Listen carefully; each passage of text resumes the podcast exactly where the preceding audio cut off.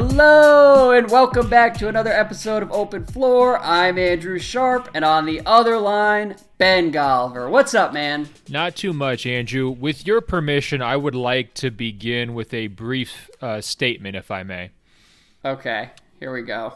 For immediate release, as of today, November 20th, the Milwaukee Bucks are the best team in the NBA, period, full stop. And Andrew, with that, I'll open this up and take your questions.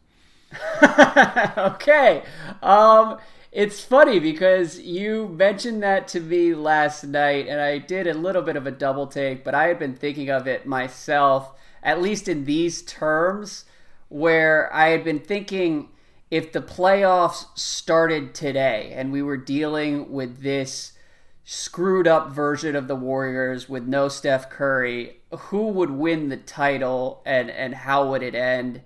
And who would be there at the end? I think the Bucks are in the mix. Andrew, if the playoffs began today, I think our, our homies Wes Edens and his family up there in Milwaukee would be paying a, a little phone call to Joe Lacob and saying, "Hey, man, we need uh, Jason of Beverly Hills contact info. We need to get we need to get some custom rings in the works here."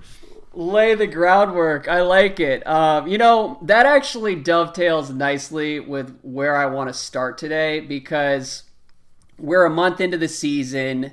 We're headed away on break. This podcast will release Wednesday morning, and it's the only pod we're putting out this week. You're going to be, aren't you going to Yellowstone this week? No, Yosemite. But Andrew, do, do we do we not say Thanksgiving anymore? Is is that some oh. sort of a, a, tradition that no longer is allowed? It's a Thanksgiving. No, break. no, no. There's no war on Thanksgiving. Yes, it's Thanksgiving break, and so we're going away, and we've also had like a significant enough sample to start taking stock of the landscape. So I wanted to start with a quick check in around the top of the league. And to do that, I want to play a quick game. A, a, friend of mine who works in a front office has something that he calls a fraud list that he keeps for various players around the league who aren't as good as everyone thinks. And I want to use that framework today, but instead of players, let's talk about teams so, for the first 20 minutes or so, let's just take a look at the top 10 teams in the league, and I want to tell, I want you to tell me whether they are on your fraud list as contenders. Okay. Are you cool with that? Okay, okay, okay. First of all, uh, another quality anonymous name drop from you. I really appreciate that. but you, you, took it up to the next level. It's amazing that this anonymous name drop person who who happens to work for a team would have such a SEO friendly and clickbait ready uh, personal uh, mechanism for tracking quote unquote frauds. I mean, does he also keep track of like the teams with the 10 best dancers around the league?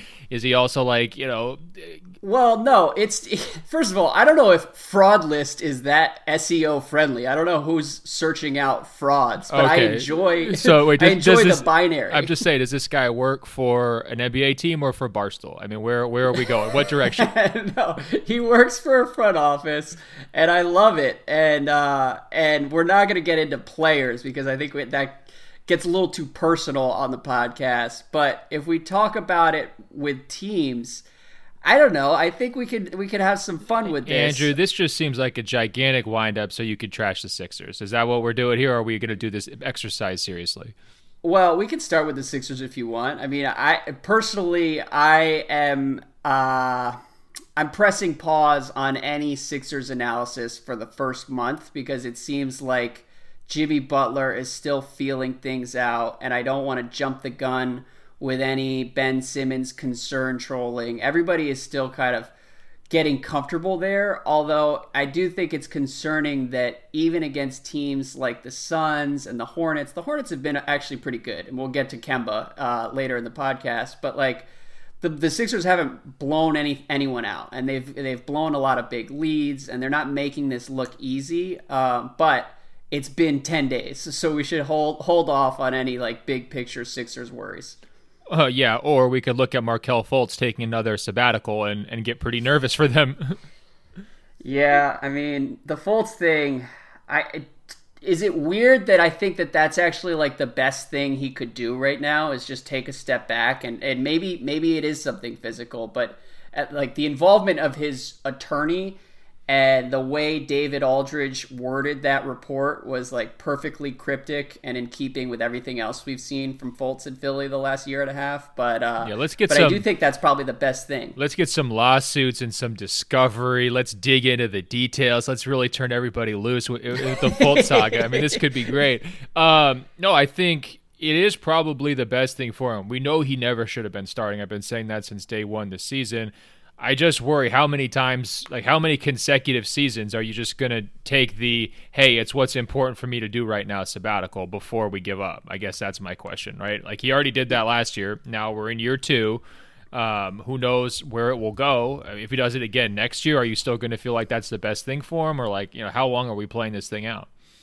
Yeah, I mean, I think that they were already at the point where they were about to give up anyways. And so that's why you know, I'm not sure how much he's sacrificing by stepping away from the team right now. And um, and it does seem like this all ends with Fultz being traded and getting a fresh start somewhere else, and and that will be kind of the final opportunity for him. And we'll have to see where it goes. It just I, I think objectively speaking, it doesn't look great right now, and it's a bummer for everybody. Well, perfect. I've derailed this conversation entirely. Let's get back completely to your. Let's get back to the fraud list. The okay? fraud list. Okay. uh, what do you think of the Sixers, though? Are you a believer long term? Uh, no, not really. I mean, I, I think that they're the opening of the Jimmy Butler era could definitely have gone worse. Um, yeah. Obviously, he he pulled a rabbit out of his hat with that three pointer the other night against the Hornets. Um, I think they're you know slowly trying to kind of figure out how they want to use Simmons, but to me, like Simmons is going to be marginalized one way or another. Uh, mm-hmm. When they're playing faster, like when Simmons is hitting Butler in transition or vice versa, that's when they're at their best. Are they going to be able to consistently do that? Uh, that's my concern. Um, I guess if we're talking contenders, like true contenders. Um, I, am not sure I see it with them quite yet this year. I think that they would either need to make another move um, or you know to get this vaunted shooting like the, the mysterious shooter who's going to come out of nowhere and help, help stretch the court for them like a, a, stretch four they need to like have that guy appear i just don't really yeah. trust muscala as your guy um, but I, I don't think I'm going to go so far to call them frauds. I mean, that seems like kind of a loaded term, Andrew. Like if a team can, if a team can make the Eastern Conference Finals, which I think Philly could, I don't know if that yeah. makes them fraudulent. Okay. Um, the the one thing I would add, even if you're concerned about the Sixers ceiling, it is kind of nice to watch Jimmy Butler and just remember how good he is. No. I mean, it, the whole thing with Jimmy has been so fraught for the last two months or so. But watching him at the end of that Hornets game, the defense he played on Kemba in overtime Fouled was him. just as impressive as the. I mean, he he's physical, sure, but like, dude, the get, block on Kemba was ridiculous, and then to turn around and hit that three, like Jimmy is really, really, really, really good. Yeah, and yeah, he kept he, he held Kemba to only sixty, kept him under sixty one. It's phenomenal. I'm glad he admitted that in the post game. And no, well, he won the game for them. I mean, come on. No, you, you're looking at a 12 second sample size. I mean, the whole game he was fine. He was not great. He was badly outplayed by Kemba Walker. If Kemba had any help, at all the the Hornets with that game. And it's not nice to watch Jimmy Butler because this guy was there the whole time. He was just pouting for the last, you know, 3 months and making us suffer through it day by day. You love giving passes to these guys and hey, everything's fine now. It's okay. No accountability. Not for me, Andrew. I'm not enjoying the experience even though that was a nice shot.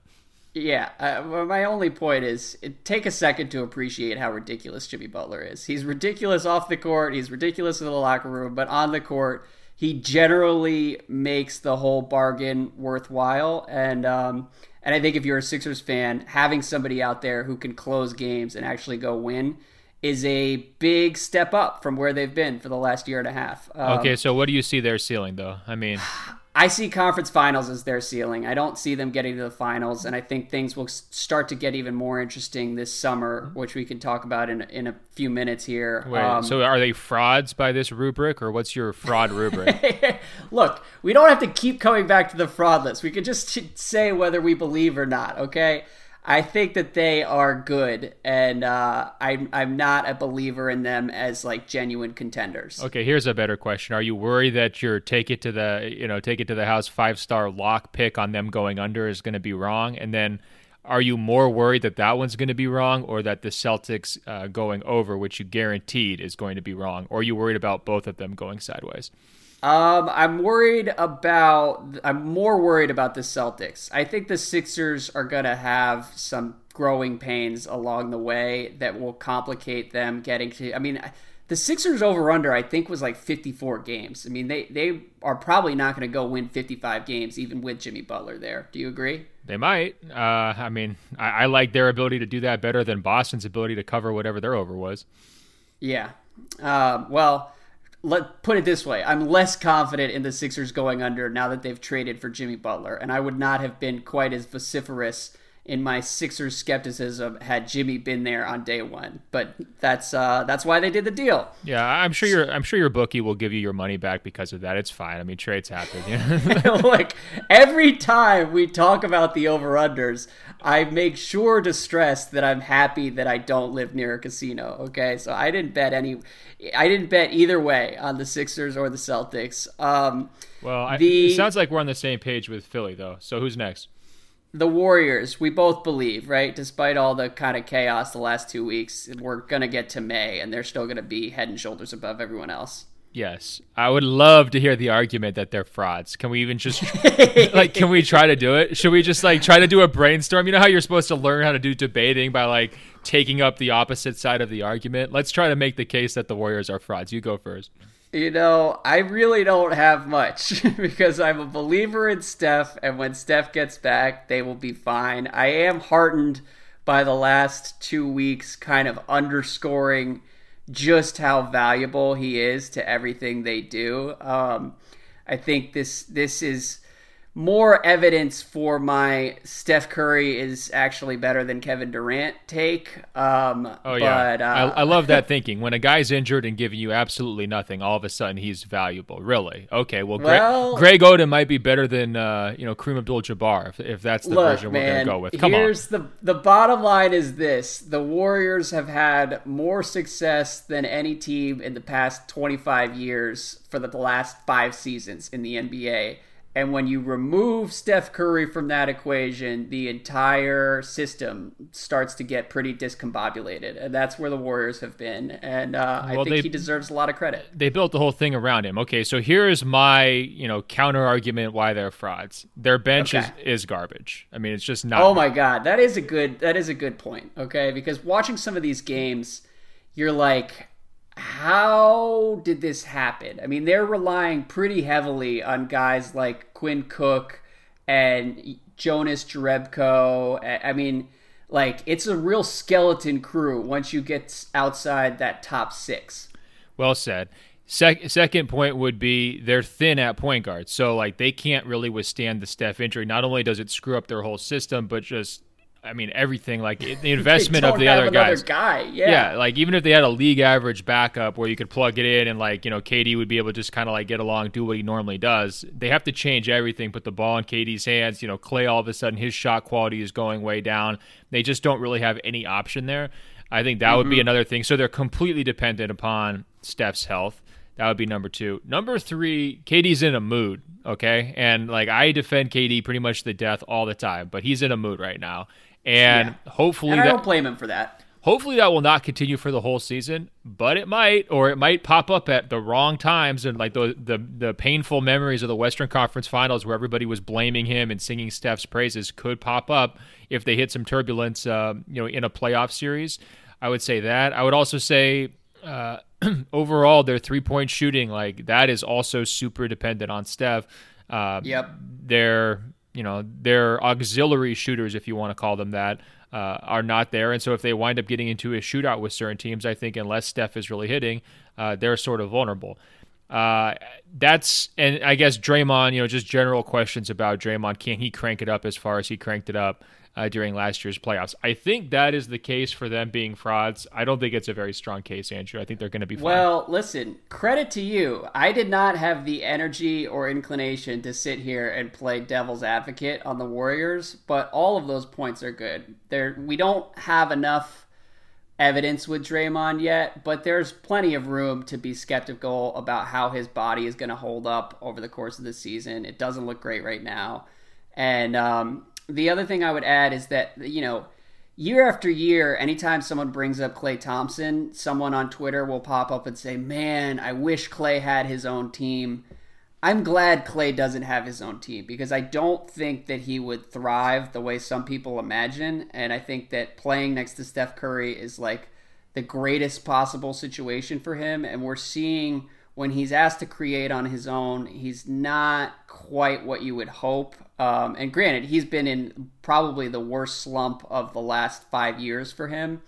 But um, but that's another factor where once you add Steph Curry back into the equation, everything will probably look fine. But Klay has been struggling just the same as Durant has. One other uh, guy who's in a mood right now, Steve Kerr, and I I wonder if you know he he made this comment this week of like, hey, we're you know dealing with the real NBA deals with, right? Well, if he gets into a playoff situation and he's dealing with what the real NBA deals with. Is there a possibility he starts spite coaching Andrew? You know, just sort of being like, "Oh, you guys are going to tune me out. I'm going to tune you guys out. I'm going to start playing, you know, 12 guys in these, you know, crazy matchups and, you know, force feeding all these random role players who don't deserve to get the ball and like, you know, taking it out of Steph's hands." I mean, does he wind up spite coaching them because he's just so frustrated and and kind of uh, you know, over uh, their internal chemistry issues? Is that also possible? Yeah, I feel like all of these are the conversations that we were having last year, and then we turned around and watched the Warriors run through the playoffs and look completely untouchable. So that's another reason to not doubt the Warriors. Um, but it is going to be fun to watch Kerr navigate all this through the next six months or so. Moving on, the Rockets and Jazz. Where are you at? In terms of are they going to be contenders? I mean, they're yeah. not not right now. Uh, they're they're in trouble. I think Utah needs to get in on the pillaging of your Washington Wizards. Andrew, can we get Bradley Beal in a Jazz uniform? Can we get a little? Yeah, can man, we can we get a little do. Donovan Mitchell Bradley Beal combo, or maybe throw Otto Porter into their mix? I mean, they got to do something on offense to to get it up to a higher level consistently. Um, Everybody well, else is, is running these crazy shootouts, and I'm just not sure they can keep up. And it, it pains me to say that, obviously, but um, it's not like they've been completely left behind. But there's a shift in the league in terms of how basketball is being played, and it doesn't feel like they're able to kind of stay on that cutting edge, that that front wave, as much as they were last season. By the way, so you come on this podcast every week and like to hold me accountable for my takes and uh, and and you're you're the take scorekeeper on this podcast and I rarely partake. However, and we're saying take too many times now. But fraud um, take fraud fraud take scrape at the bottom of the barrel. This is the lowest common right. denominator. Stop podcast. winding up. What did I supposedly get wrong? You called the Jazz like the second best team in the West, predicted 55 wins for them, and I said, "Look, I'm a believer in the Jazz. I do worry about the offense. I think the the offense was pretty iffy last year, and there's going to be a lot of pressure on Donovan Mitchell this year. And so far, that's how it's played out in Utah. Where like I'm still a Donovan Mitchell believer, but right now they're asking him to do too much." And it's not working for the team. It's not working for Mitchell. And I do hope that they can make a move. If they could somehow land Bradley Beal, and look, we're going to get to the Wizards in about 15 minutes. Uh, I would be thrilled for them. I would be thrilled for Beal. I just want good things to happen to Bradley Beal and Otto Porter. So um, that would be fantastic but they have to do something because right now, like the mix they have is not enough. Like, Joe Ingles is great, but when he's your second best player, or some nights he's your best scorer, like that's a real problem. Yeah, Rubio coming back to earth a little bit too. Uh, I would love them to get Beal. That's my dream Beal destination. I think of of basically anyone. Um, yeah. I, I think, you know, I'm not going to admit that I was wrong on Utah, but I will blame you for hyping me up on Donovan Mitchell a little bit too much. I think that, oh, you know, wow. clearly listening to your propaganda for four or five straight months last year kind of colored my vision of what their offense could be. But I'll also say this like, the reason why I keep bringing up style of play as something that's affected them. I didn't see the NBA kind of going this wild in terms of scoring, and it's still continuing. Yeah. I mean, teams are putting up 130, 140. Uh, you know, every single guy is getting numbers. You know, I love tracking these 50 point games, Andrew. It's like a nightly thing. I might need to hire an intern to do my tweets for how often guys are getting 50 and 60 point games. It's just, you know, it's a, a very regular occurrence. And I think the firepower was always their issue, right? It was their issue three years ago. It's kind of been the yeah. same thing. But when everybody else is just like continuing to load up, continuing to play faster, and you're trying to slow everyone down and, and play your way and grind it out, uh, you know, your margin's a lot smaller. And and Mitchell hasn't been great. I mean, I think we can we can agree on that. It's kind of funny. All three of last year's amazing rookies, Simmons, Mitchell, and Tatum, are all you know getting that little sophomore slump, aren't they? Yeah, well, and I think it speaks to the way we talk about young players because when guys are rookies and there are no expectations, we'll watch Donovan Mitchell go out and have like 35, put up like 35 and 8, and we'll say, oh my God, this guy is a future superstar. And then suddenly there's like a logical leap in this in the summer between the first year and the second year where everyone just starts penciling them in as actual stars. And the reality is that like to be at that level you have to do it consistently night after night after night. And um, and it's much harder to do it consistently. And I, I think Jayson Tatum and Ben Simmons are going through the same thing where like they still have moments where you see them and say, "Oh my God, this guy is going to own the league in five years." But um, but it takes longer to develop that kind of consistent excellence um, where it's sort of effortless and it's like a reflex. And uh, I think we're watching that play out in a, in a couple of different situations. That's really well said. Do you view the Rockets as frauds? I'm starting to believe more in the Rockets, and um, I'm kind of in shock because I was watching the first couple weeks of these Rockets games and the, the whole team just looked so sluggish and just like literally everyone on the court was just a step slow and they looked less athletic than everyone they were playing and I was watching these games and thinking, look, it can't possibly be that Carmelo has made the whole team slower no, and I, less. I, I, think that's what it was. I think they were infected with Carmeloitis. I think that's exactly what it was. Yeah, I mean, uh, look, I hate to say it, but for the last 10 days, Houston looks like Houston again, and James Harden and Chris Paul are playing much better, which is probably not related to Carmelo, and and the recipe for this Rockets team kind of requires them to be elite for for Houston to have a chance to really contend. Um, just because of the way the salaries are structured. I mean, it's like Harden, Capela, Chris Paul, and then everybody else on the roster is on a minimum deal. And so they need their stars to be superstars. And that's that has happened. But in addition, you throw in guys like James Ennis and the rookie Gary Clark and they it's actually started to work in Houston and so I'm more of a believer than I was 3 weeks ago and I think that lo and behold Morey's Rockets are going to be in the top 3 just like everyone expected. Yeah, I mean they need Harden and Paul both on the court playing well to be really good. They finally got that and they played well. You know, big surprise. Yeah, I mean, it's I, not that complicated. I, I was never really in panic mode with them, but I do think that you know the gap between them, even now that they're back on track, and Golden State with Steph healthy is significantly wider than last year, right? So I don't yeah. know. Does that consider them frauds if they can make the Western Conference Finals? I still think that's possible for them, but to me, I think that series is easier this year than it was last year.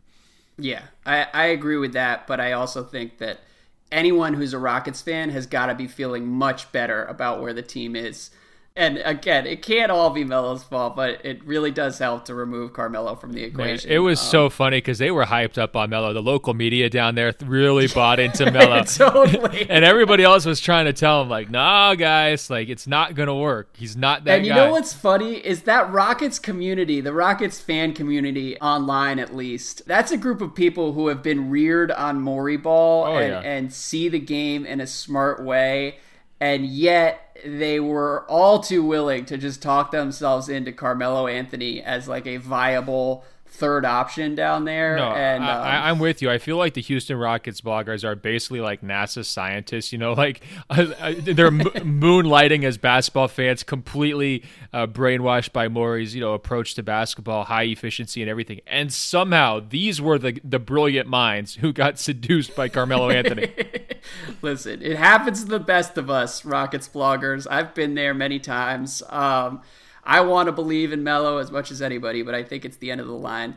So Nuggets and Blazers here to keep it moving in the West.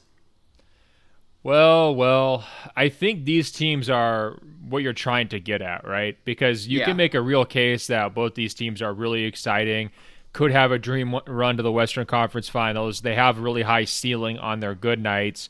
I guess my question is: Is either one of these teams consistent enough and um, you know just like reliable enough to actually make the leap this season? And mm-hmm. Denver, mm-hmm. to me, when they started off this year, they looked like that team, but then they've fallen on some pretty hard times here over the last uh, you know week or two. It's almost like Jamal Murray cursed them by trying to chase that 50 points. It's like whole season's fallen apart since then. And with Portland, they've had probably even more consistently really nice wins and moments than Denver. Uh, but still, I think that you know they like they got worked like by the Lakers you know, in LA. I mean that's that shouldn't happen. Like you're better than the Lakers. You shouldn't just get run off the court. So I, I don't know if I'm buying into either one of these teams. I don't think I'm quite ready to label them frauds, but I don't see them being A-list contenders or even B-list contenders really. Yeah, I agree. And it's unfortunate because they are going to be really enjoyable for the next six months. But I think the best way to think about both of these teams is to look at them and say these are great regular season teams that will be a great watch on almost any given night in the over the course of the next 60 games or so and then we'll all have to just kind of wait and see in the playoffs and come in with low expectations and maybe Andrew, one of them will exceed it. Are you trying to call them cute stories? I mean basically I, I'm not trying to call them cute stories. I'm trying to call them good stories. Okay, they're gonna be fun in the meantime, and long term, the the ceiling is probably lower than some fans would want it to be. Um, but you know, there's always the chance that Denver can make a move going forward that changes that equation. Um, but well, and also the one thing I would add with the Nuggets is we've we haven't seen them with Will Barton back, and um, once they get Will Barton back, maybe that kind of raises the ceiling and raises the floor for them where they become like a consistent top four team in the West. Uh, but right now, they're just a little bit too unpredictable, and particularly on the road, like they just haven't really gotten it done. Yeah, look, when I say the phrase cute stories, obviously I say with disdain in my voice. So that seems like I, am saying it's a bad thing. That's a good thing. A cute story is a good story, Andrew. There's a lot of good in cute, isn't there? I Let mean, me tell you something. As a Wizards fan who has sat through year after year with miserable regular seasons in Washington, where you watch these teams constantly lose winnable games, like it would be fun to just watch Damian Lillard dominate for six months. And it would be fun to watch Nikola Jokic – get in his bag and have like triple doubles every other week and just sort of like take the league by storm. That's that's good enough. You know what I mean? You would uh, settle for Kemba and the Walkinaires right now. I mean, like, I really, really you're you die for a cute story. I mean, yes. hideous, ugly, wretched story at DC right now. I had that thought watching the Hornets last night. I was like, man, I would do anything. I would trade Wall and Beal for Kemba just to have him in Washington doing this. Um, Not sure that would be more. enough, unfortunately. the the Thunder. Okay, so both you and I came on this podcast about a month ago and buried OKC after their first three games. I still have trouble taking them seriously as anything more than like a second round playoff team. But have your thoughts changed at all over the past few weeks? Because they have sort of righted the ship to some degree, um, and much many of those games have come without Russ. So it's I mean it's impressive what they've done. My thoughts have not changed since July 4th, uh, 2016, when KD left. That was it. Uh, I think they're in the same place. Uh, again, you, you can talk yourself into being a fun and you know high energy team. They've got some athletes that kind of support their their main stars. They just don't have enough to me. They they don't have a well designed enough offense, and even Westbrook at his best is not enough uh, to get over the hump in these playoff series. I I'm a firm uh, skeptic at this point. Uh, they got beat pretty handily last night by the Sacramento Kings. That's a warning uh, sign because this isn't like two weeks ago when everybody's still trying to get up to speed. This is Westbrook back on the court, and then they just got smacked by a team that tried to give away the game in the in the final two minutes because they're still so young. Um, yeah. I don't know. I, what's the case that they're not frauds? I think in, in, terms of the championship picture, I don't think they're in it.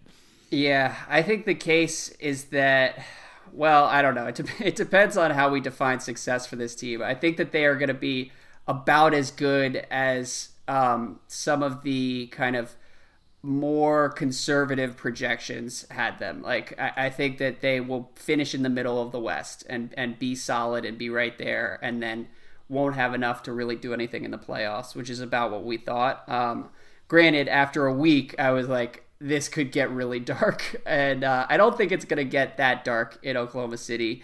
But yeah, last night against Sacramento, it it was not a good sign because the Thunder were fighting for that game and wanted that game and and fought back in the second half, and they still couldn't really get it done. Um, so I mean, credit to them for fighting hard and not just giving away a, a game to the Kings, but you still lost to the Kings, and the Kings yeah. have been great, and De'Aaron Fox is great, but they're still the Kings, so it's it's a concern. Yeah, I mean, I guess credit to them for fighting hard, but isn't it just the same frantic energy of Westbrook running around, you know, playing with purpose but not a purpose? It's the same deal, right?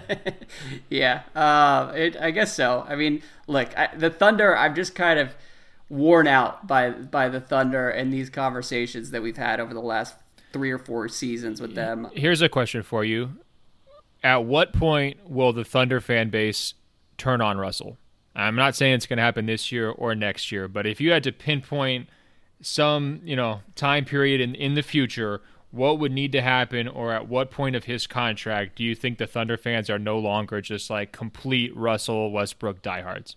I actually think it could happen next year in part because at this point, you know, there's so many emotions packed into each season for any team in the NBA. There's so many different cycles of like takes and um, rises and falls, and I think that like by the time you get to March of next year, if the Thunder are still staring at like a clear second round ceiling with Westbrook and he's still having these games where he goes, you know, eight for 27 and they lose a winnable game against a team that's going to be in the lottery, like Thunder fans may start to get restless. Um, and you know, understandably so. Like it's it's it's hard to just live the same story over and over again. Yeah, for sure. I mean, to his credit, they're where they need to be in the standings, right? Like, yeah. given the time he missed early in the season, like not only to his credit, but I guess to everybody's credit, like they could have been, you know, playing out of a hole this season, no question about it, given his kind of slow start with the injury and then just trying to, you know, get guys like him and, and Schroeder together on the same page. So I think if I was a Thunder fan right now, I'd be feeling really good and I'd be saying these guys are crazy for even, you know, broaching this kind of conversation. They're they're disrespecting Westbrook and, and everything else. Right. But I, I do feel like there's an expiration date on how far this team can go. I mean, Presti has done so uh, much work over the years trying to cycle those other pieces, and he's going to continue doing that. But it seems like they never really raise their ceiling. Um, yeah. And at some point, I, I, think people will start to get tired of it, especially if Westbrook's game individually slips a little bit. I'm not sure it'll be next year, but I like your aggressiveness. That's great, uh, and keep that up. yeah, well, we'll see. They the first half of your statement is what's important. The Thunder deserve a lot of credit for salvaging this and and sort of righting the ship because Paul George has been great. You know, Jerami Grant has been great. Steven Adams is playing really well. Um, they got a nice game from Hamidou Diallo last night. They're still year after year the, the Thunder are in search of that elusive wing, and maybe Diallo is the guy. We'll see. But um, to finish this out, Bucks and Raptors. I think we all know that you're a believer in the Bucks. How do you feel about the Raptors right now? Wait, you're not even going to let me talk about the Bucks? The Bucks are number 1 in the league in point differential. They have this unbelievable ability to to launch comebacks. You know, they they trust their offense even when they get down double digits.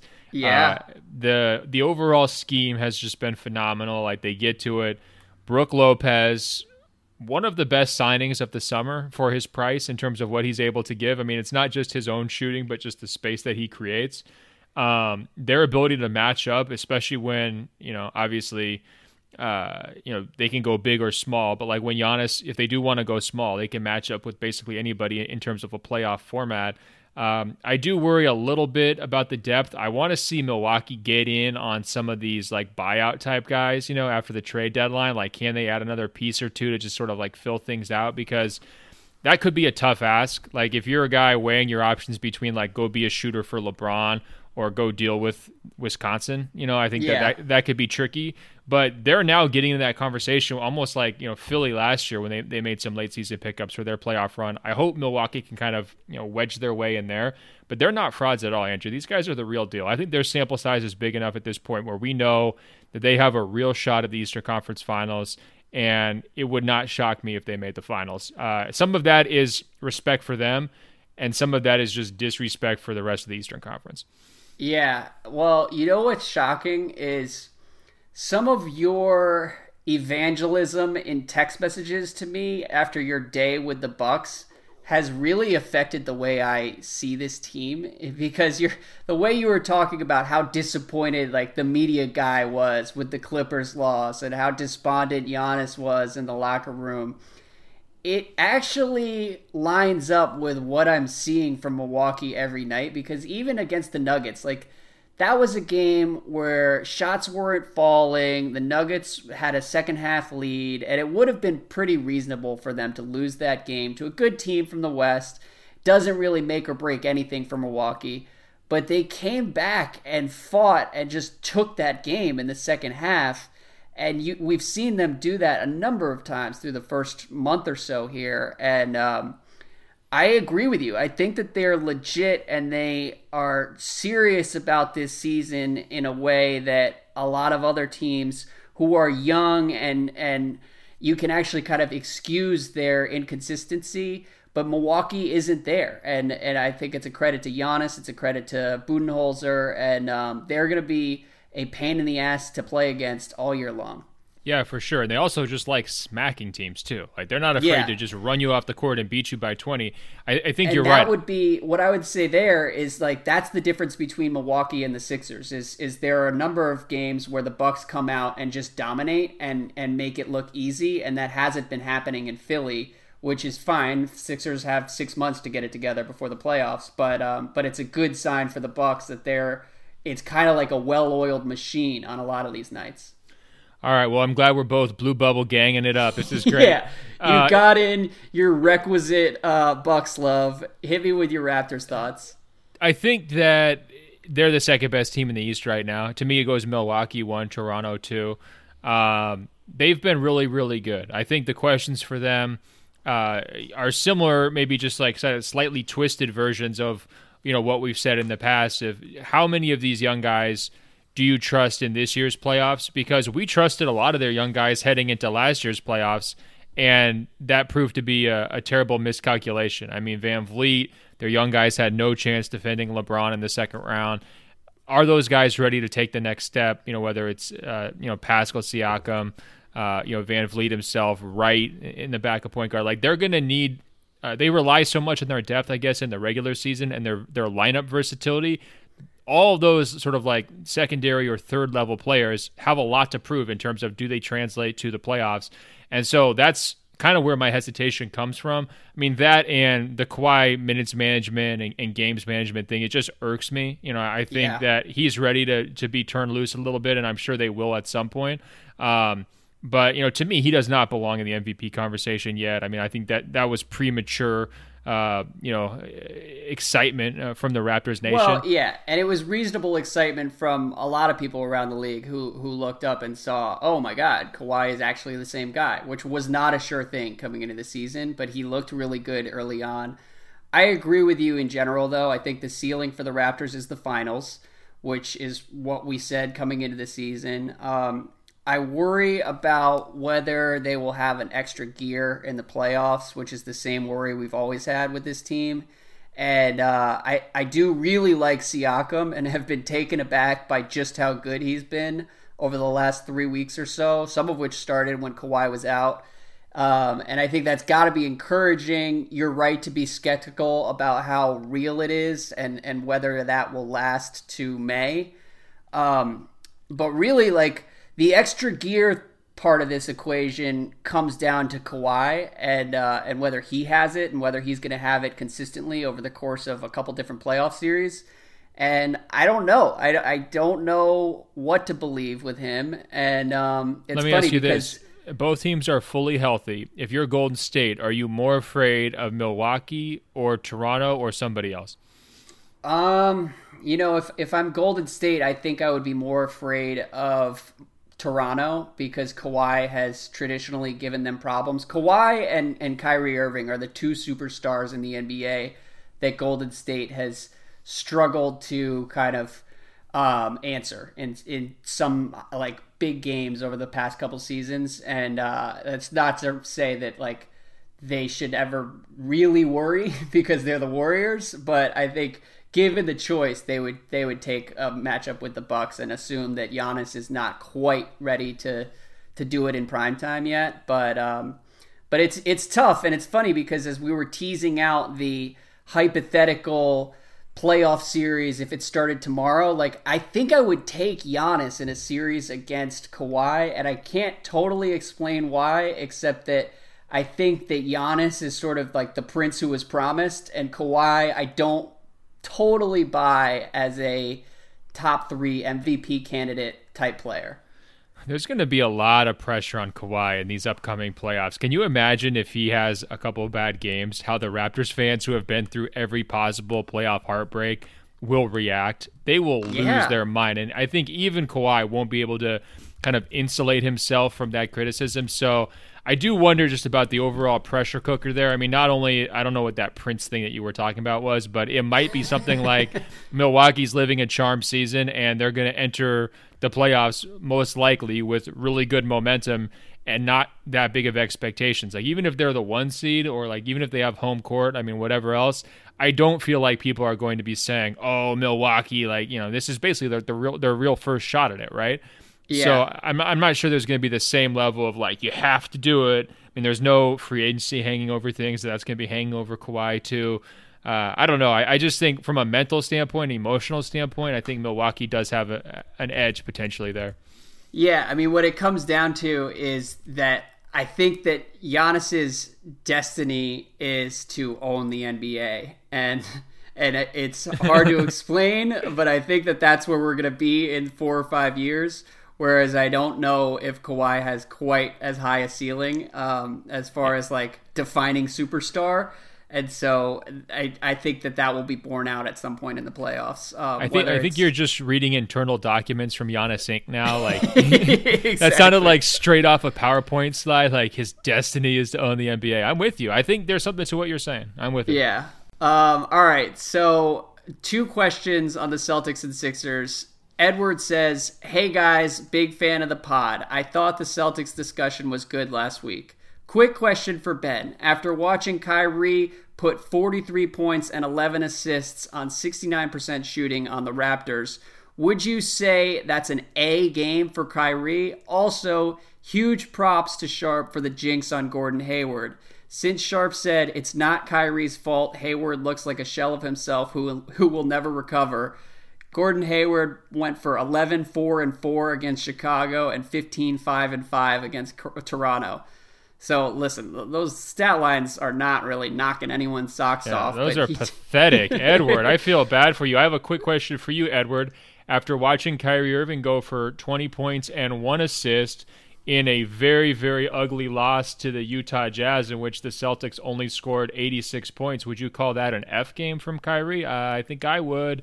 And here's my thing with Kyrie, because we obviously got a lot of people upset that I was criticizing him for you know where their offense is, and, and you kind of mounted a defense on his behalf.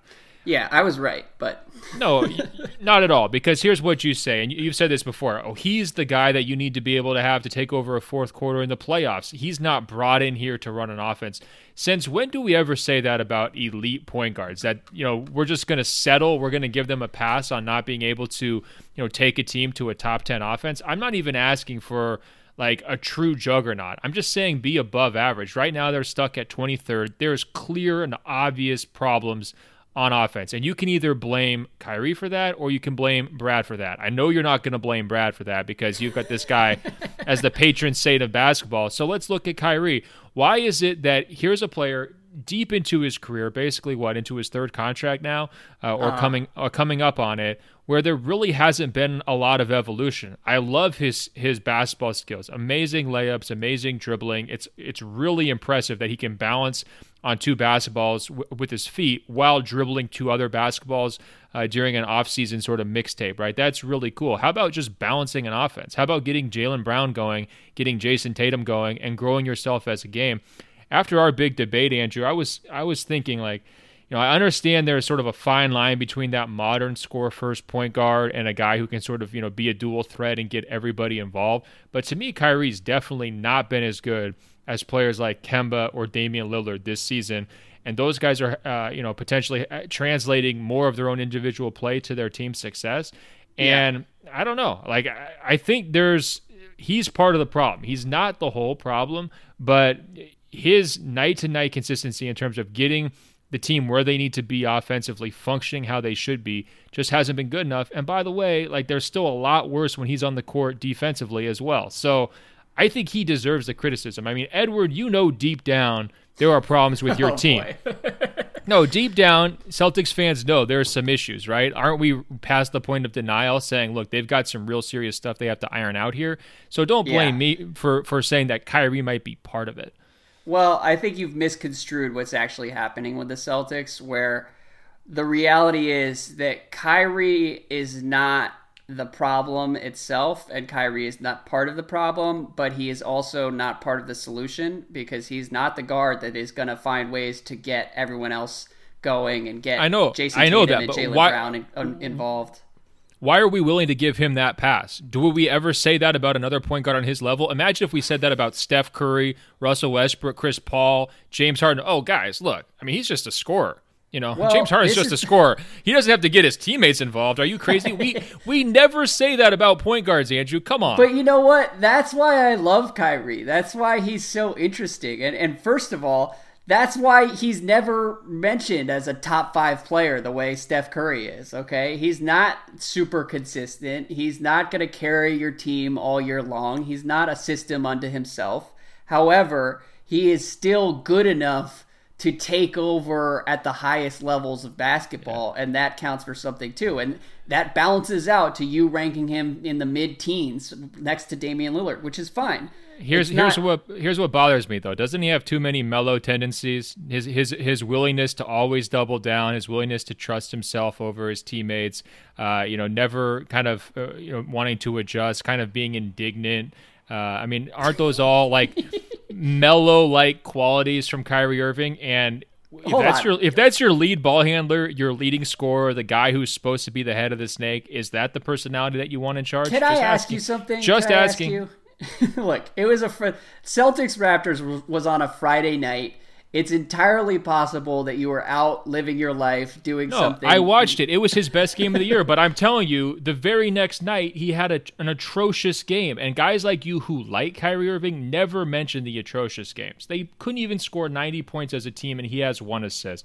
And look, I'm not a guy who harps on assist numbers as the only way to like view uh, a point guard's success yeah, in terms of a distributor. It's not the right way to to view Kyrie.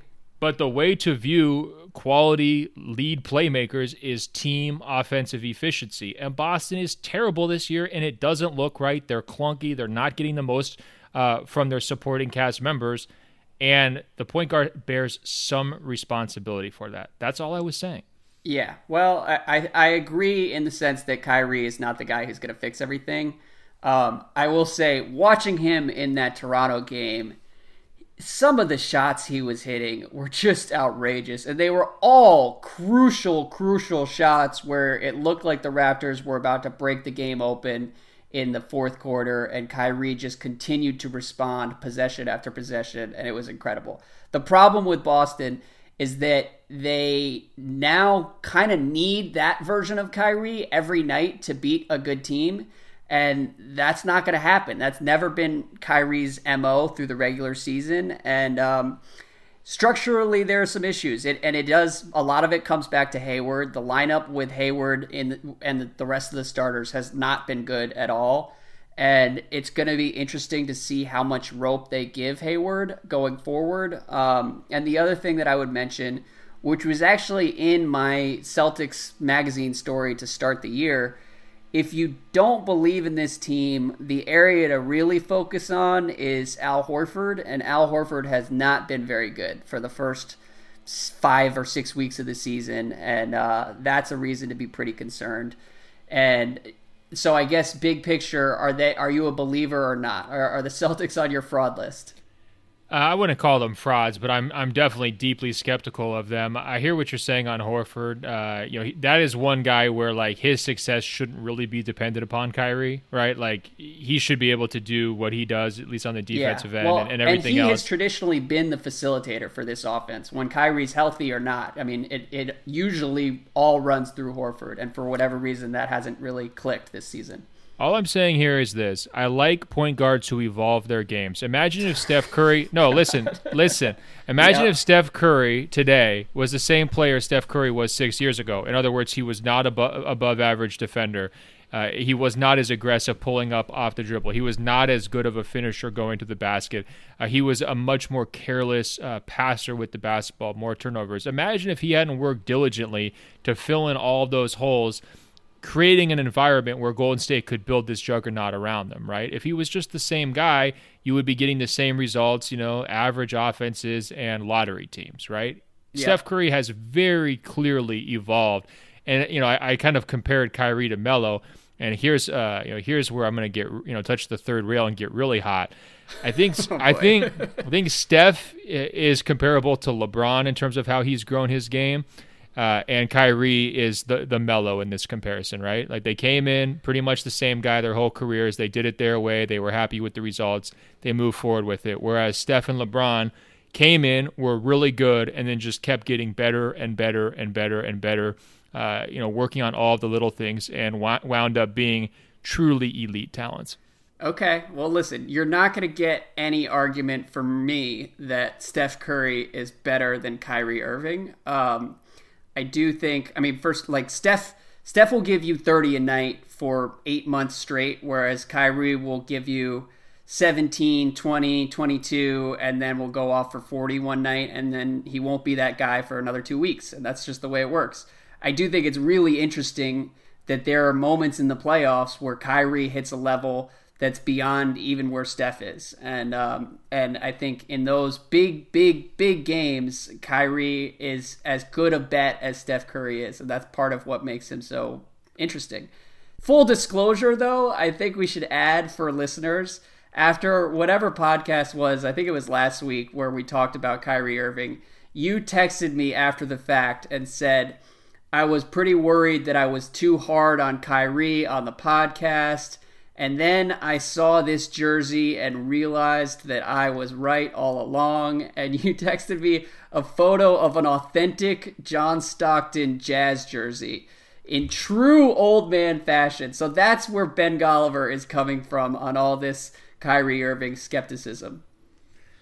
No, no question. Talk about a leader. Talk about a guy who could really elevate all the players. He made the mailman. Okay, the mailman wasn't delivering before he met John Stockton. Most underrated player in NBA history is John Stockton, and I, I really did feel like I needed a karmic balance after I was thinking about you know how frustrating you know Kyrie's just overall arc has been in terms of okay, he comes in with just unbelievable talent level. Has he maximized that talent on a night to night basis? I just don't see it. I, am not yeah. sure.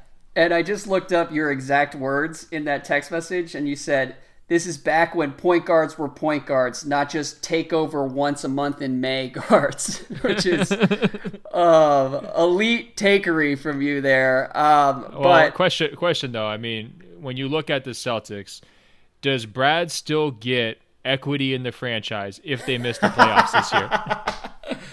Let me tell you something, all right? I would give Stevens, it's not mine to give. I would give Stevens however much equity he wants in the Washington Wizards to come down to Washington. And I think there are probably 25 other teams around the NBA who would feel the same way. So I think we got to wait at least a year. Like the Celtics have to underachieve for nine months straight before we start asking like hard questions about Brad Stevens's blind spots, and uh, people are starting to jump the gun on that front. Whereas I think that there are other questions. Jaylen Brown has been really rough, um, and really big picture for Boston. It has been a tough start to the season because not only has Jaylen Brown been bad, but the Kings have been pretty good. And I don't know how sustainable that is, but all of this affects their trade package for Anthony Davis. And um, if you want to get really dark with Boston, like I just casually tossed off the line on the last podcast where we were talking about AD trades. I was like, well, Boston will have the better package. I don't know if that's true. If Jaylen Brown continues to struggle the way he has, and you know Marcus Smart is Marcus Smart, and then if the Kings pick is like eleven or twelve in in June and not one or two or three, um, like that kind of changes the calculus and may not necessarily knock New Orleans' socks off, and so. No, you you sound like you're panicking, man. You sound like a Celtics fan who's panicking right now. It's it's great that they brainwashed you. First of all, you were right to say don't criticize Brad Stevens yet. It's too early for all that nonsense. That's completely correct. Also, I wouldn't be concerned about these Anthony Davis trade packages, Andrew, quite yet, because you have a more pressing concern, which is that the Brooklyn Nets are only two games behind you uh, in the race for the playoffs. If Boston drops two games, they're going to be the ninth seed. And if you want to talk about the greatest jinx in Sports Illustrated history, if you put them on the cover – and the Brooklyn Nets make the playoffs and the Celtics don't, that will be the greatest jinx in the, the, history of our you know amazing profound magazine. And that's what i'm rooting for now to be honest. I, I just hope that happens. Questionably okay? Let me tell you something. If that happens and that's how this all plays out i can just call it a career right there. I don't need to write another magazine story. It's like my work here is done. But ben if you want to talk about real panic and true disarray, it's time to shift to the Washington Wizards. We got a bunch of different Wizards questions. I will just read one here. This is from Will, who says Hey, before you get into the Wizards questions, though, let's just take a moment. I think the entire open floor globe needs to acknowledge your restraint because your team exploded or imploded, however you want to describe it, over the last week. and you made it 56 minutes with only glancing references to the Wizards. And I realize we're going to be breaking your little moratorium on talking about the Wizards by yeah. taking these questions going forward.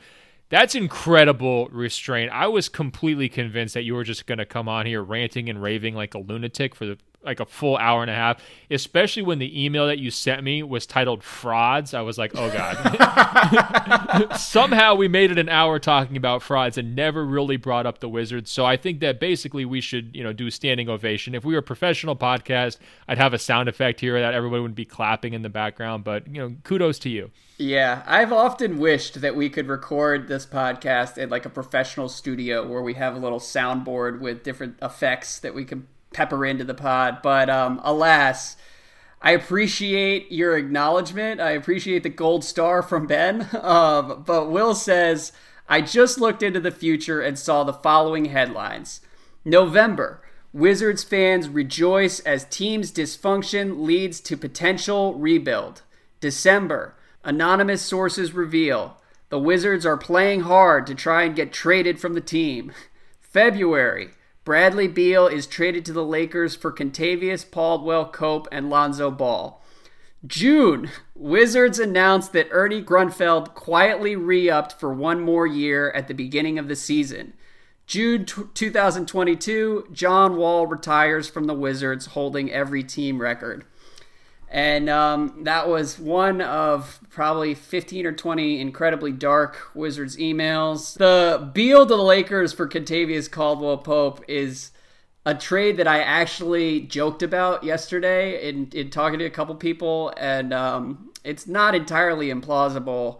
I will say this you mentioned the moratorium on the Wizards it's been relatively easy for me to stick with that because I just have stopped watching this team because they make me you're checked too out. upset. You're yeah. way checked out emotionally. It's pretty obvious. I mean, you're not even living or dying with the wins and losses anymore. I swear you text me every single night mysterious family dinners that you're going to every time the Wizards play. It's like I realize it's probably just you with some cheap, crappy pizza, you know, playing video video games. That's your family dinner instead of watching. Uh, you know, you know, watching these guys take another loss by 20 points. It's it's all self-care. Um, but as far as where things stand now and how the Wizards got here, I did write a long piece that anyone can go find on Twitter. Um, it, it came out on Tuesday morning, and uh, I talked about, you know, a lot of the roots of the dysfunction now can be traced back to mistakes that were made five years ago. And the Wizards every year are willing to settle for moves that are decent and defensible, but clearly not ideal. And um, when you make those decisions year after year after year and are basically settling for pretty good, eventually that all adds up. And now you look at the mix in Washington and everyone is overpaid expectations are high and and the team just isn't good enough and that pressure is beginning to sort of like crush like everyone involved and everyone is just miserable constantly and we're seeing it play out on the court in some pretty obvious ways. That's the only part of this that is surprising to me. I knew that this year was probably not going to go well it was probably going to get pretty ugly it could and and certainly should lead to some changes in management and and possibly Scott Brooks. Um, but I didn't think that the Wizards were gonna make it so obvious this early in the season that they all kind of hate each other. I mean, look, Bradley Beal was cursing out Ernie Grunfeld during a practice. John Wall cursed out Scott Brooks. Who, I, I, like the whole thing is is more of a mess than even I could have imagined. Well, remember a couple weeks ago, I gave you my theory about how like don't keep anything in a house anymore. Just like you know, bring it to the surface, and you know, maybe... the Wizards were listening. yeah, the Wizards took very careful notes on how Jimmy Butler orchestrated his departure. Then they got a little bit concerned that we were distracted by the Warriors and their internal dysfunction, and they were like, "Look, we got to keep getting these headlines. Like, how are we going to do it?" Okay, let's ramp it up. Let's throw in some profanity. Let's have practice arguments. Let's have a team fine for John Wall. I mean, let's really take this thing to the next level so that everybody realizes how badly we want to be traded. Before the season in the preview issue, I predicted that the Wizards would crumble this year, leading to massive changes next summer. I can't believe how correct I was and how quickly it's come to fruition. And also, my theory about Dwight Howard just basically blowing up the entire team everywhere he goes that has yeah. occurred just right on schedule. I mean, you got to admit too, Dwight's a tough watch, right? Like when he's out there, like you, you you could do that whole like, hey, he's good for a double double every night rationalization, but when he's just pounding the ball on the post and ISO, when he's you know just kind of not in sync with everybody, when he kind of has that Carmelo like uh, impact on you know team chemistry and just like energy, it's pretty tough, man. Let me tell you something it's not a coincidence that my boycott of Wizards games coincided with Dwight's official return to the lineup because the the bits and pieces that I've seen from the last three or four weeks, I guess he I guess he's been back for like three weeks. But it seems like almost any time I flip over to watch 90 seconds of a Wizards game, Dwight Howard is not just playing but he's pulling up from like 18 feet and taking these jumpers where it's like, look, man, it's great that you worked on this, but I don't ever want to see you take that shot again. Like, please, for the love of God, for me, for the team, just don't add that to your game or try to add that 13 years into your career. But credit to Dwight. I mean, why not? when when the team is down 20, might as well kind of spread your wings and fly. And um, yeah, that's like, look, I, I knew the Wizards were going to struggle. I didn't think that they would be getting blown out by 20 against guys like Spencer Dinwiddie. Spencer Dinwiddie's another guy who I'd probably trade for in a John Wall deal. Um, it's it's gotten pretty dark. Yeah, uh, just so we're clear, over the summer you gave us the 17 steps to talk yourself into Dwight Howard, and now here in November you've given us one step to talk yourself out of Dwight yeah, Howard. Watch and him it's just, take one 18 foot yeah. jumper, and you'll be out. Throw your remote at your television, breaking your television. That's the one step. Yeah, well, and to be clear, every rationalization I provided over the summer came with the caveat that if this doesn't work, it's going to be so disastrous that it's going to lead to long term change, which has probably been overdue for several seasons now. And yeah, um, the only thing was that shouldn't have been a caveat. That was just the truth. like that was it. no. But it was like, look, there's a there's a 50% chance this was going to work, and there was no an 85% chance it was going to get ugly. The one thing that I, I think has caught me off guard is like, I didn't realize how much I had invested in this team, and um, and watching the end has actually been kind of brutal, and it's not funny and it's not fun. Like, look, there here's a here's a trade rumor that came on Twitter right before we came on to record the podcast. Source: Hornets are active in engaging Washington on trade talks for Bradley Beal. Marvin Williams or Nic Batum have been discussed as salary filler. Charlotte management is willing to include a draft pick. There's a serious sense of urgency to improve the roster around Kemba Walker. Like that trade rumor makes me want to drink paint thinner, and, so has almost every other rumor that has been floated to bring in to to steal Bradley Beal or John Wall. Like whatever the Wizards are going to get back is going to be incredibly depressing. Um, but it's probably time to to change things either way. Okay, first of all, children out there who are listening, don't drink paint thinner.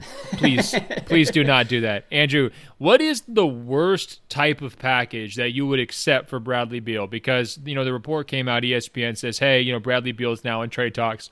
And to me, that was pretty newsworthy because even He three weeks help a lot ago, teams. oh, for sure, there's a lot of teams he could help. But also, just even three weeks ago, it's like, all right, I mean, you're going to try desperately trade Wall, and it probably won't work out. You're definitely going to, you know, trade Porter at some point because he's just not really jibing with everyone. But Beal seemed like the one guy who might sort of be untouchable. So now that he's supposedly in these talks, like, what's the type of package that would reach sort of your bare minimum where you'd be okay with it? Because I still feel like smart Wizards fans and observers value him uh, more highly than he appears right now because it's clear that like in a vacuum, Beal's a better player than he's showing this season, right? Yeah, um, I agree. Particularly if you have another star in place, Beal can be a great complementary piece. Um, and you know he would work next to Kemba. Let me tell you something. I don't want Marvin Williams or Nic Batum and a mid first round pick for Bradley Beal. No offense, Charlotte, uh, but my personal bar is a little bit higher than that. But um, I, to be 100% honest, I think that the the reason you have to trade Beal is because if you're if you're trading one of those guys, you're leaving the players left behind shorthanded to ever really do anything that matters in the East. And so if you trade Wall, if you trade Otto and, and say, all right, we're gonna build around Beal, like Bradley Beal is already midway through his prime, and it's it's hard to suddenly find pieces that are gonna like make him a viable uh, contender. And so ultimately, you're gonna have to just start from scratch if you if you do any of this stuff. And so Beal, my my standards are like I would take two first round picks from the Hornets. I would take uh, two firsts from from any team that's trying to grab him or if if a team like uh, like the Lakers are not going to trade Brandon Ingram, but I would I would want at least one intriguing young player on top of a pick from another team. And God knows what Ernie Grunfeld will actually negotiate, but that would be my hope. Nice. I've got another super depressing question for you. So my buddy Kevin Pelton at ESPN ranked basically all of the Wizards players by trade value. Oh, and boy. hilariously, he had John Wall as eighth out of 10. and number nine was Dwight Howard, and number 10 was Jan Mahinmi. And I'm actually wondering did he overrate Wall? Is there a possibility that Wall should have been 10th? Like, in other words, of course, he's a much better player than Mahinmi, but his contract is significantly worse than Mahinmi with a lot more risk, sort of longer term.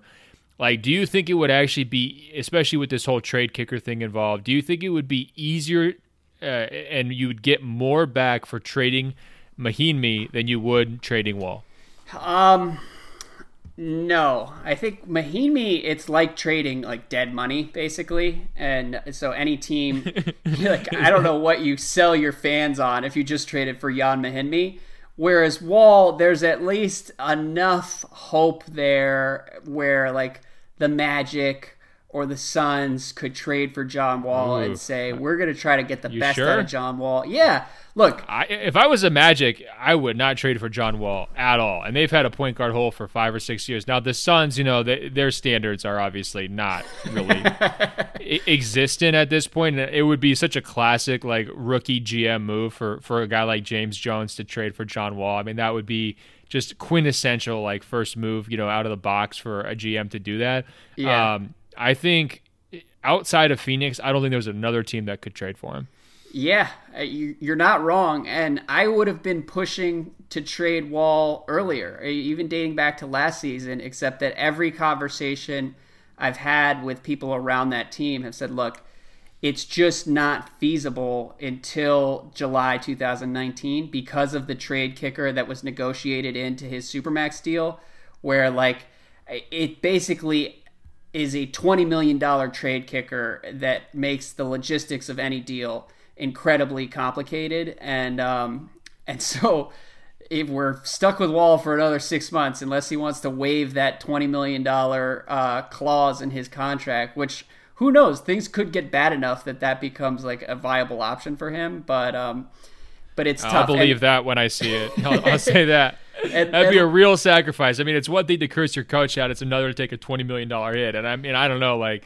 Brooks is going to get fired and Ernie's going to get fired before John Wall waives his trade kicker. That that would be the order of operations on that one. Yeah, well, we'll see. It's it's going to be a fun six months um, with John Wall in DC. And look, Another thing that the Wizards could try to do is get a mid first round pick for Beal or Otto and then attach that pick to Wall's contract. Like, if we're being com- completely honest about where Wall's value is right now, like, there is at least a 20 to 30% chance that the Wizards will have to attach a pick to to dump him on some other team, uh, which is yeah, incredibly dark to think about. But yeah, you're right. I think it's. I mean, I really think he could be harder to trade than Mahinmi, and I know that's like the ultimate shade. But man, like his contract is gigantic, and he's not playing very well. And I think you've got questions about his leadership too, right? Like this is blowing up on his watch. He's part of the problem, not part of the solution, like you said earlier with uh, Kyrie Irving. So. I, I, don't know. There's a lot of questions around there. You know, what's his commitment like to the game? Uh, you know, where's his head at? You know, all these things, uh, health wise, knee issues. I mean, there's there's a bunch kind of floating around there that I think could really limit his market.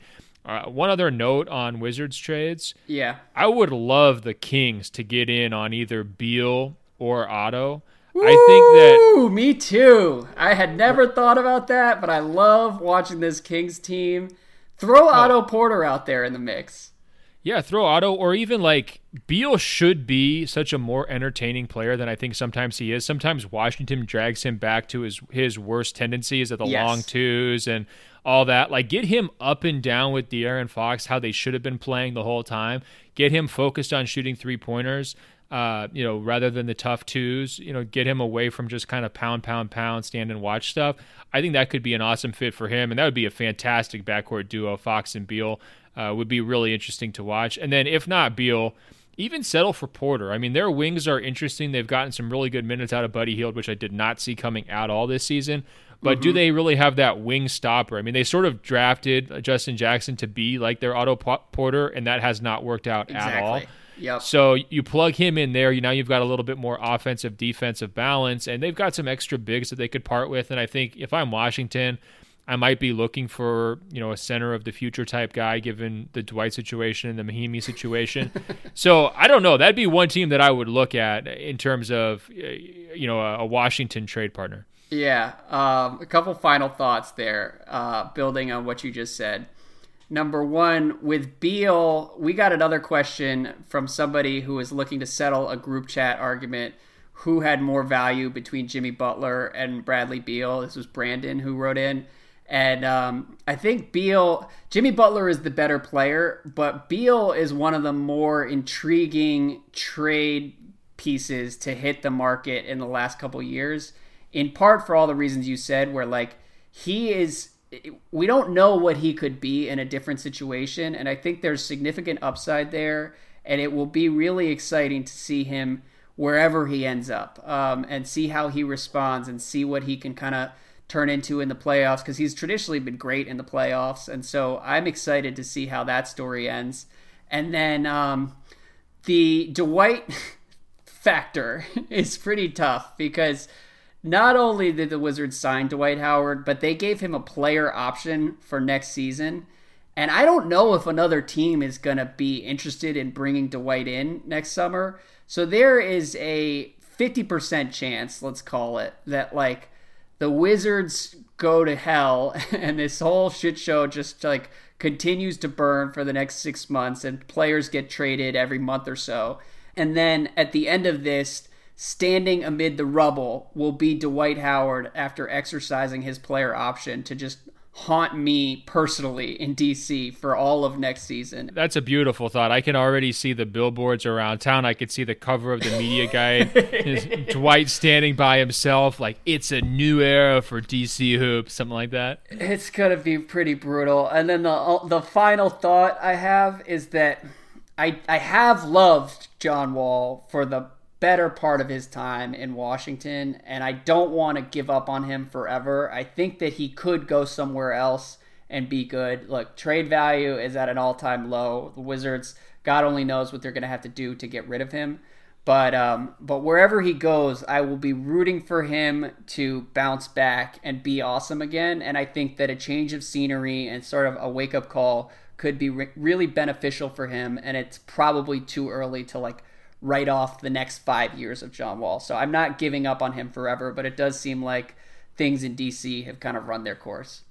No, that's a, a good way to put it. I mean, it's very similar to Blake Griffin, right? I mean, yeah. it's like y- you already kind of know where it's heading down the road, so that casts a shadow over the next couple of years. But he's still got some good basketball left. Like, it's not like he's done, done now. It's just like you know, it's it's it's going to a dark place that you don't want to be a part of, and and that's why his trade value, as we just discussed, is where it's at. I mean, that's not just based on right now. What does he give you? Clearly. Yeah, exactly. Um, all right, couple more questions here to finish things out. Brandon says, "Hey guys, Kemba Walker deserves to be talked about. He's the only thing besides the occasional Miles Bridges dunk." That makes it worthwhile to be a Hornets fan right now. Andrew, you've always been a Kemba fan. Please make Ben put some respect on his name. What do you think of old Kemba in Charlotte? Because I am pretty blown away by the past 10 days. Well, at the, st- the start of the season, you were trying to talk me into how great Charlotte would be, and I was sort of like, well, how many 40 point games is Kemba going to give you, you know, like on any given night? I think that was our conversation, and they still took a loss, I think, on opening night uh, when we were having that conversation. Um, this team squanders more amazing individual performances than I think any other team in the league, right? I mean, going down the stretch against Philly with 60 he outscored all of his teammates combined in that game, Andrew, and I thought he should have tried to outscore them by even more because anytime he did pass the basketball, it felt like there was a 6% chance whoever got the ball was actually going to be able to score. I mean, the shots were barely even hitting the rim. Like yeah. some guys weren't even able to get them up. I mean, it's kind of like a cliche to say, oh, he's like the adult and he's playing with a bunch of kids, but I mean, his teammates are just so rough. And it, to be honest, it takes away from the whole experience because I just wind up feeling like just deep sympathy when I watch him play. That it's not exciting, it's not thrilling to watch the Hornets play, even when he's going off. The whole time I'm just thinking of like, can we get this guy a life raft and get him out of here? And by the way, like I've criticized you for having that same feeling about Anthony Davis in the past, where it's like, hey, stop bagging on the Pelicans, just appreciate what he's doing on the court. So yeah. I'm going to admit to some hypocrisy here. I mean, that's absolutely you know a, a, very similar comparison. But that's how I feel when I watch Kemba. It's it's not a fun watch to me. It's like God, like his whole career is going to go by the wayside, and he's going to be like the ultimate cult hero. Where only people who were like league pass junkies appreciated him because he spent six years toiling with just one of the, the worst collections of talent around him in the league. See, I feel a little bit differently about Kemba in Charlotte and you hit on it at the end there. Like this is the perfect role for him. He is the league pass cult hero right now, and I don't know if I mean if you're paying Kemba Walker max money to be an elite starting point guard on a championship contender, I don't know how he would fare in that role. But as the like little giant who refuses to disappear in games that his team should be losing, he's fucking perfect. and watching him go off on these teams have been so it's been so much fun. And so I the question is where it goes from here. I mean, I was at a Hornets game a couple weeks ago when I was doing that Trae Young piece for the magazine. Which, by the way, we need to talk about Trae Young at some point in the next couple of uh, podcasts because we just we just haven't had time.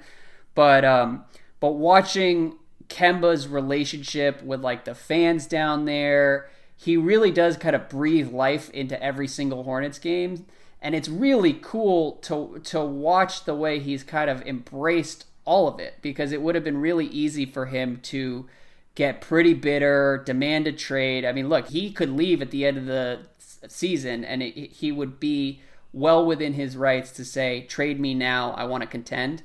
But he hasn't done that. And um, no, that's a great point. His honor and integrity only kind of make it sadder, right? like, well, I don't think it makes it sadder. I do think it's just a really cool thing to watch him down there. I wonder about what's no, next, a, though. He, he's a stand-up guy, and I guess I'm I'm getting to the point where it's like, okay, he's done right by them for long enough where let's try to get him onto one of these contenders, right? I know the Philly fans are just salivating over him in terms of what he could bring to the table for them this summer. What do you think about that, Fid? Yeah, that's the one that I keep coming back to, and um, I mean that we didn't get to a question about a Ben Simmons trade, but. One thing that I've been daydreaming about is the potential for the Sixers to sign Kemba Walker this summer, re sign Jimmy Butler, and then trade Ben Simmons for Anthony Davis this summer. There is a 3% chance that that oh. actually happens. but wouldn't that be insane?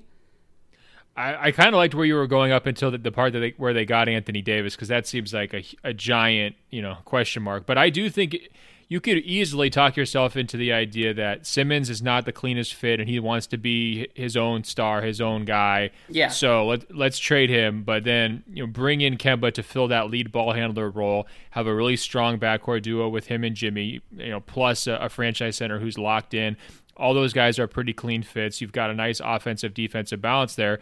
And you cash out on Simmons when you know his trade value is going to be really high next summer because whoever trades for him will be able to lock him up on that second contract that could be a really, really good team, and it could actually be a cleaner fit than going forward with uh, Simmons and Embiid and, and, Butler as well. I don't know. Like I, I, think there's something to that. I mean, I definitely would would keep an eye on Philly there. Um, yeah. Are there any Are there any other contenders that you could really see that would have a big Kemba need? Uh, I think it's it's tricky because there's so many point guards out there already. Like eh, lots of guys are having good seasons at that position. I think in part because of the rule change and in part because there's just so many shooters where when you do look at the prospect of like bringing in Kemba on a max next summer, um, you have to weigh it against like how much of it is that guy an upgrade over whoever you have currently. Exactly. Yeah. And I think most of the good teams would probably say, hey, you know, we're probably okay with what we've got. Yeah, I agree. And I mean, look, Kemba Walker is is going to be making a ton of money. so it's a big commitment to make next summer. Um, and look, he could stay in Charlotte. Charlotte could trade Marvin Williams for Bradley Beal tomorrow, and this could all look different by the time we revisit this in a week or two.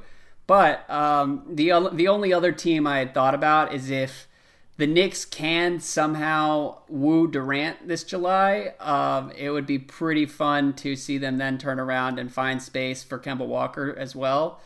Uh, because I don't think that they're going to get like Kyrie Irving or somebody to, to play with KD. And, and Kemba Walker back in Madison Square Garden, um, reliving the Big East tournament every single night would be pretty great as well. But in general, it does seem like the Sixers are the best fit and and make a lot of sense. If you were Kemba, what would you do? Would you just resign and, and just be that guy who's like old school, you know, one team, one franchise your whole career, you know, that love of the fan base, you know, I, I never turn my back on them. Would you take the big cash out?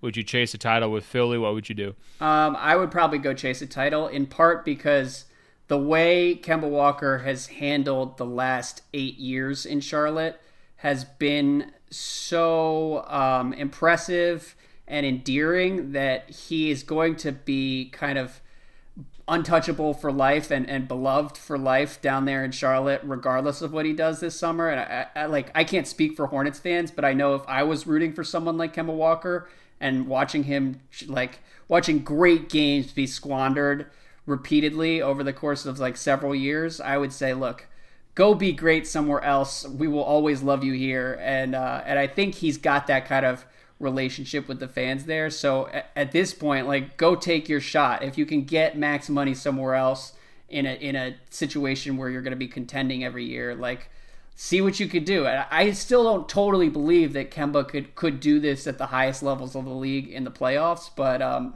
I think everybody who watches these league pass games like wants to see that happen.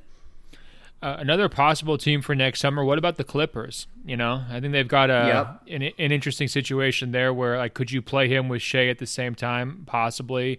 Um, you know, you maybe you move on from Beverley. You've got a bunch of expiring contracts. You're going to have flexibility. If you strike out on the A list guys, or even if you can get one, but then find room to to create two.